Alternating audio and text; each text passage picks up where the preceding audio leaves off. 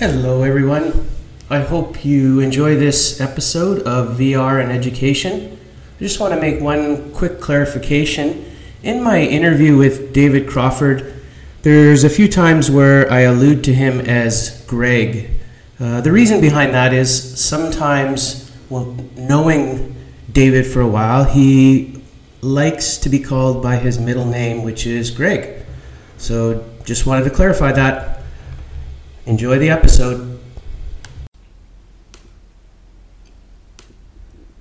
Hey everyone, welcome to another exciting episode of V R in Education.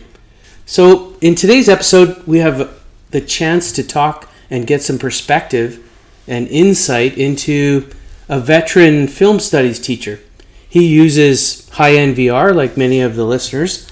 So David Crawford has been teaching for over twenty years, and he currently teaches I B Film and Art at Upper Canada College in Toronto, Ontario, Canada. So welcome to the show, David. Thanks, Greg. It's good to be here. Thanks for having me. So lots of teachers always sort of wonder why V R. So it's important that we start from the beginning. And so for you, like, what's your origin story when it comes to getting interested in virtual reality? So so for me with V R, I mean, being a visual arts teacher originally and, and having taught film now um, uh, pretty well exclusively for the last fifteen years, Uh, I'm interested in story and, and telling stories, and, and I, I I I don't know what the opportunities are yet for V R to tell stories. Um, I, I've, I've done a lot of work teaching students how to tell stories um, uh, in cinema, in, in diploma film class, and and I I'd, I'd like to sort of see what they can do and how it can be different uh, with virtual reality. That's awesome. I I, I you know. To the listeners out there, I've known Greg for a while, and you know it's always important to push the boundaries. And so I love the idea that he's thinking of what's next to push the boundaries on kids in regards to that.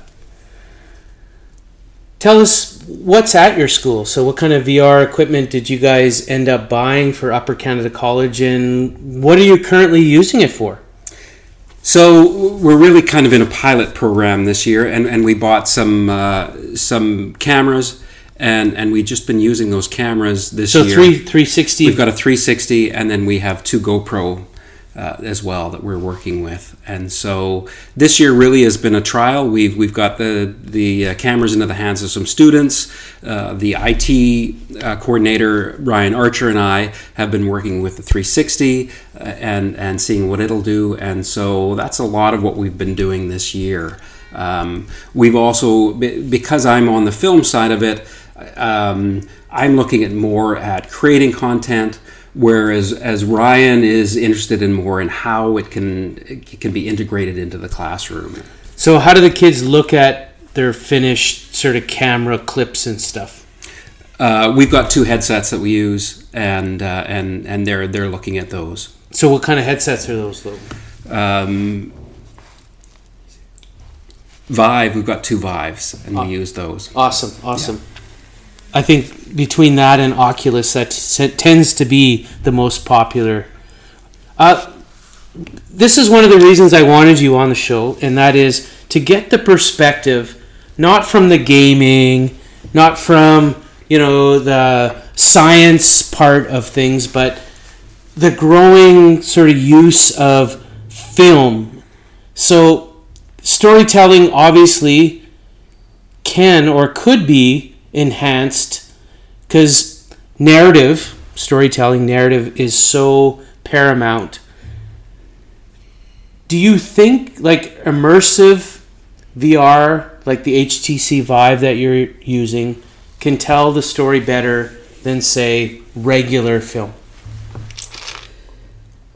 I, I think it must have potential eventually to do it. I, you know, right now, uh, you know, the language I use when we talk about film, we're, we're guiding we're guiding viewers to look at the certain places that we want to do.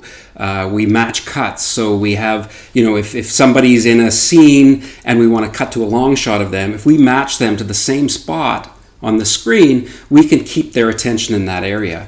where V R, as you know, I mean, they could be turning around and not even seeing that person looking there. So, so it's a it's a it's a different vocabulary than than what I teach right now, which which is which is very interesting to me. And and um, Ryan Archer, one of the people that he's sort of put me in touch with to to watch online is Chris Milk, and and Chris Milk does a lot of work, and I mean his thing is empathy, um, a, a lot of it anyways. And so you know we've we've looked at some of the things that Chris Milk's been doing, um, but it's more uh, newsreel almost kind of. He does put you in situations where you feel empathetic for the people, but. But it's it's it's newsreel kind of, and and and even Chris Milk talks about the fact that, you know, about one hundred thirty years ago when cinema was first developing, Edison came up with a kinetoscope, and you know people would come and they would individually look in and see things that were happening, and and they were just filming everyday things. Um, Um, the Lumiere brothers uh, filmed their father's um, factory where, where they where they made photograph, yep. you know, early photographs. And so one of and the, the things the Lum- and the train and the train exactly. So so those things, you know, one of the things the Lumiere brothers when they first saw Edison's kinetoscope was was they said they, it was it too individual, and so they wanted to make it. Uh, something more communal, yep. something people could do together, and so so you know, film kind of emerged from that, and then and then with Millier, he started to look at cuts and how you could, you know, change how people feel about things by interspersing and cutting the film and putting it together, and and that's sort of the language that that I'm still using one hundred, one hundred and some years later in film class. We're still using that language that those early pioneers mm. came up with and those ideas that they came up with. If I'm a naysayer, which sometimes is good on a show like this, I would say, given all the history with film, you know, trying to reach masses, like large numbers of people, whereas V R right now, like as you alluded to, is an individual headset. Um, are we are we better off trying to leave the individual headset because it's hard to only reach just one person versus like twenty or one hundred people? And and what I mean by that is, you know, all these film festivals, right? The uh, the Cannes Film Festival, et cetera, are starting to add a V R component to it, but it's still so so fringe because one person puts on the headset. Like, what are your thoughts in regards to that? And I really think that we're, because we're at the beginning of V R, like they were one hundred thirty years ago with those things, that that someone's going to come up with something that that that. A lot of us don't see it, and maybe there's people already coming up with it that I, right, and, and we don't know about it yet, but it, it's going to come. So I, I think there will be, and maybe it won't be the same kind of communal cinema that, that we had. It'll be something different, uh, but but but I think we're on the cusp of, of those kind of changes with V R. What about, again, you alluded to this, what about the idea of how do we keep a linear focus? So if I'm a viewer, I'm watching a film, a regular film, not a V R film, I kind of control the gaze, I control the perspective, whereas in V R, like you said, like someone could look for a while, but then in, in good V R, they could turn and twist behind them to see what's going on back there, et cetera, and you kind of lose the gaze. So what are some tips or techniques that you think you need to teach your kids to keep sort of them focused on what the linear storytelling in the past has tried to do? So, one, well, well, for starters, so in film class, still, I believe that a great story mm-hmm. and great sound, you can't really go wrong if you've got those two things. So so so when when uh, Ryan Archer and I were first working with the V R, of course one of the first things we found was we, we had this I had this great student in in year eleven film who was in Henry the fourth, and so he had a scene where there's a fight scene, and so there's two fight scenes going on at the same time, and so Hal is fighting on one side, and and uh, um, oh, I'm going to forget the name of the Shakespeare character, and my wife will be angry with me. But um, um, so we had two fights going on at the same time. So we, we took our three sixty and put it not quite in center of that, but but close to the center of these fights. And, and because I, I know the director and I know the students, they were very excited to see what it would look like to show off their their, their swordmanship um, with the V R. So when we did that, what we found was when when people would watch it, the original fight that started was so exciting that they wouldn't notice the fight behind them. Ah. And so that fight would start and you'd kind of hear it, but not really. And, and and then you would see Falstaff, I remember the name now, Falstaff dying in the corner at the end, and you'd wonder what happened to him. But if you had just turned your head, you would have seen the sword fight um, and and Falstaff dying. So so what one of the things we we figured out was, and I mean, it, people told us already, but we had to figure this out in Adobe Premiere, was to turn up the sound of Falstaff yelling when his fight starts so that you can cue the audience to turn ah. and see a bit of that and still know the other fight is going on. And once we did that, people, I think, had a better experience and, and were more immersed in, in yep. both of the fights yep. going on. Another thing I noticed that maybe is something that you're working towards maybe this next year as you roll more V R into your film, and that's using like signposts, like almost textual clues within the V R setting to say, click on this, or, you know, come see this. Have you touched on that yet at all? With, you know, the H T C Vive has controllers, right? And with these controllers, you can grab things or click on things within the virtual environment. No, we haven't. But okay. This next thing we want to work on. Awesome. So, so um, to be honest, one of the things that has sort of come to this Um, you know, was our admissions department um, loves the sword fighting, and and they're looking at a day in the life of this young man who's also on the rugby team, who is also in an upper level, a high level English class, and so we we recorded him in the English class, you know, and then we recorded him in the rugby field. So we've got kind of those kind of things. So so they're excited about about that kind of aspect of it to show the school, and and you, you know to. to go maybe not a step further, but also to show our campus. We have a beautiful campus in, in, in downtown Toronto. Because um, the the danger of, of V R is this. You know, if it's a sh- just a shiny new toy in the technology sort of, you know, Pandora's box, then people are going to lose interest. But uh, I run a show. Obviously, I'm totally convinced that V R can be something that has uh, staying power, and only if people use it for what it's meant to be, and that is immersive. So for it to be immersive, people need to do things that they couldn't do with a computer or with a textbook, and to to make it interactive, which means people can pick up things or or move towards and and feel like they're touching things. Like The the controllers, for example, have haptics that will like buzz if if you touch or do something. Is why I think V R will make a stay in education. You know, learning that though is not easy. It's not easy, and we're still at that spot where where we're watching the train come into the station, right? And we're just showing the showing it. So so that's the next step. Um, and we, you know, we put the camera into the hands of some really good film students, and we're seeing sort of what they do this summer with it, uh, and, and to see what kind of things they want to do. But but one of our top students that, that graduated this year, that's one of the things he said to us. Look, you, you know, a lot of kids were playing Beat Saber, and and they loved it. Yep.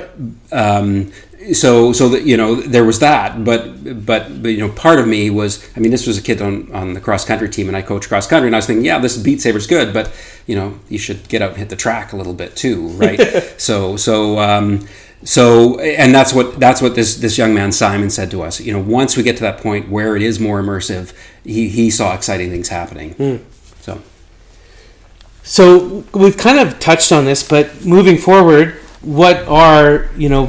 You've, you've alluded to another sort of colleague of yours, Ryan Archer. What are your, your ultimate goals as you move forward next year, and maybe even down the road? Like, doesn't have to be like year two, but maybe it's year three or four in regards to trying to use this immersive tool for film. So if I can allude to a conversation we've had earlier about it, one of the ideas is to kind of throw that at the students and say, here's a story done in V R, here's the same story done with photo, you know, a, a photo essay, and here's here's it done in film. How does it change the way you look at it? And sort of throw that at the students. Um, and that's sort of what we're looking at this year, to sort of put that into the curriculum Um, with some of the things that have already been created, and then start to work on creation of the of the work, of some of you know creating some of the the the the um, uh, work on our own. I also want to circle back to something else you alluded to, which I believe has been said a lot, and that is, you said you know V R can be used for empathy, and I agree with you. Like you know if you look at some of the literature and research, and even just sort of some of the the things that have been talked about, you know, people would dub V R as an empathy machine. And Chris Milk has done a lot with his website and some of the stuff he's tried to create to try and sort of tell people that V R truly is an empathy machine, where you're following literally in the shoes of someone else. You know, an example someone created from Stanford, uh, what it was like to be homeless, and you had to sort of live the life of a homeless person.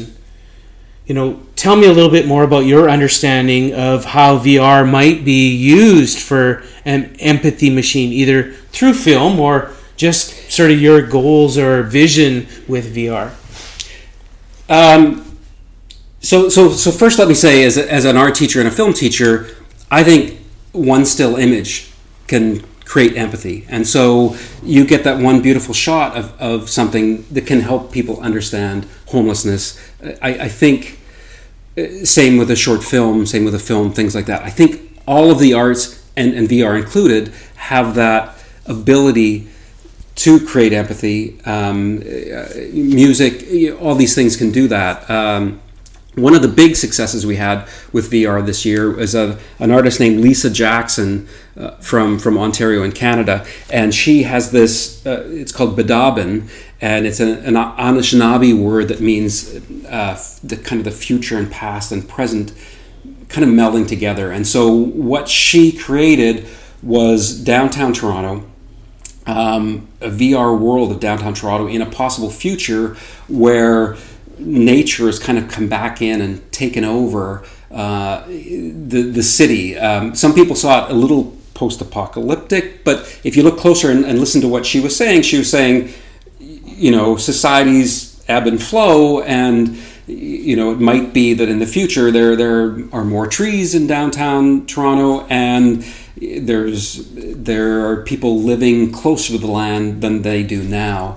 Uh, there's this one, you start in the subway, and uh, the subway is now a river, and there's people canoeing, you know, past you in the river, and, and that's sort of the transportation that she's looking at. And so so she immerses you in this, and, and you get to go up onto the top of, you know, one of these buildings that now is green, and there's people living there.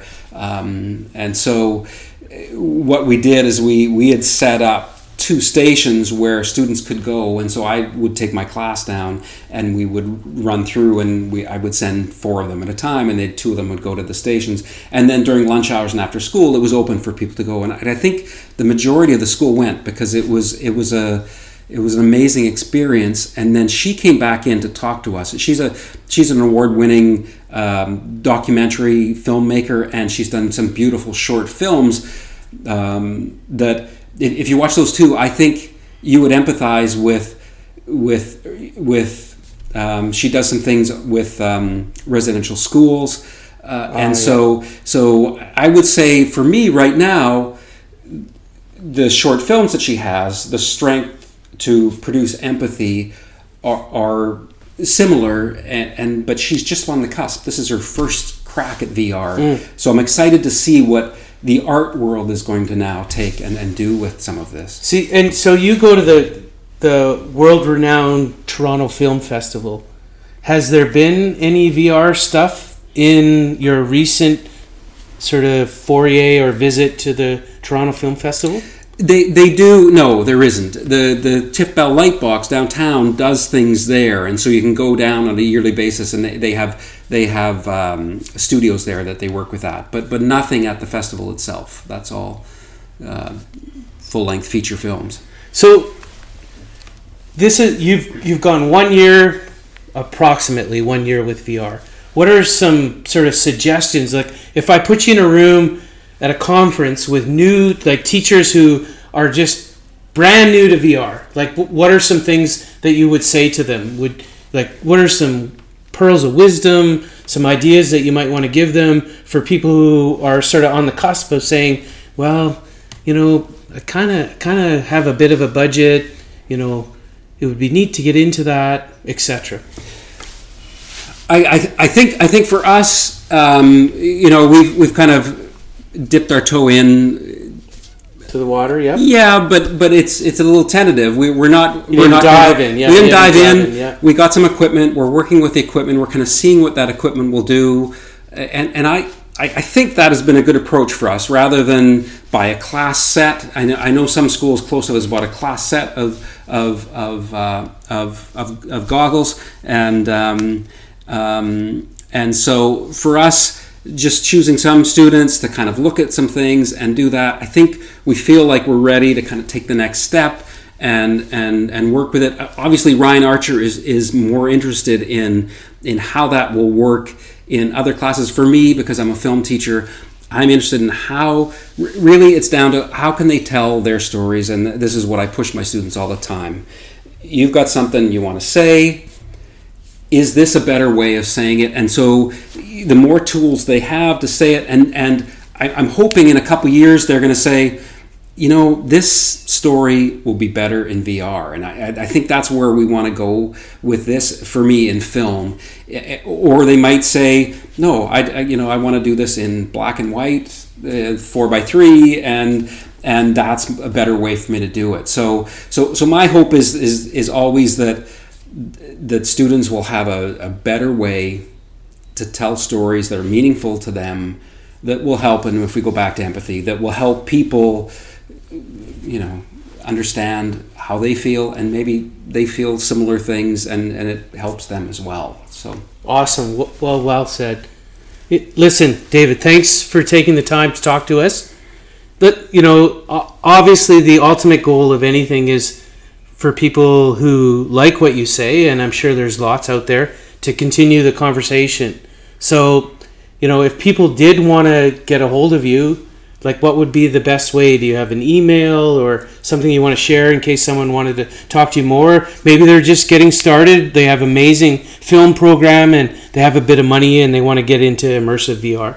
Sure. Uh, they're more than welcome to email me, d crawford at u c c dot o n dot c a. And uh, if it's something I can talk to them about, that would be great. Uh, Ryan Archer, who is on staff as well, is always willing to help people out too. And, uh, and he's more on the technical side, and he could help people out with that.